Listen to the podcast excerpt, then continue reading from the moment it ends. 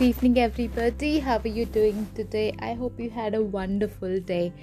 Well, today I would not be reading a poem, but I would be reading a couplet by my favorite uh, author, Sufi Soul.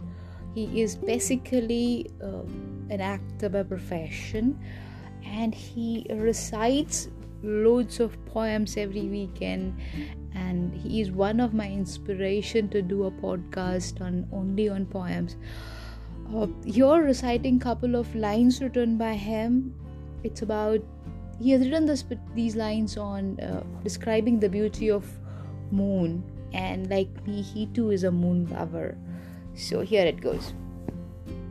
I love the moon most when i can see it faint and unassuming in the daytime sky, lingering like a guardian, promising that at least on this night it will be there to help. You find your way through the darkness. I think of love and faith, like I think of moonlight. Beautiful.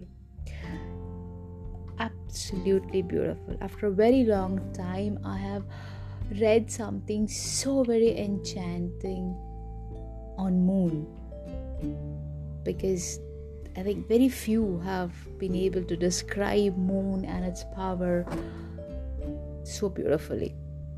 Well, thank you for listening. You have a great day ahead. Bye bye.